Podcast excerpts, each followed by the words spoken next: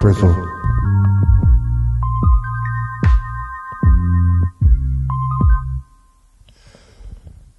So,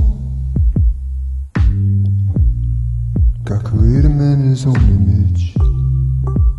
In the image of God, created he them, male and female created them.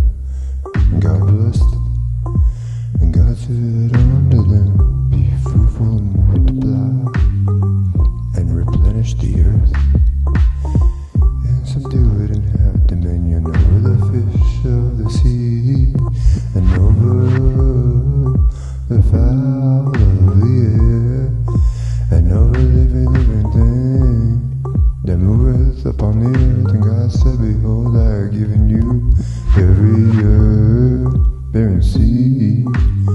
which is upon the face of all the earth, and every tree in the which is the fruit of a tree yielding seed. To you it shall be for me, and every beast of the earth, uh, and to every fowl of the air, and to everything that creepeth upon the earth, wherein there is life. I have given every green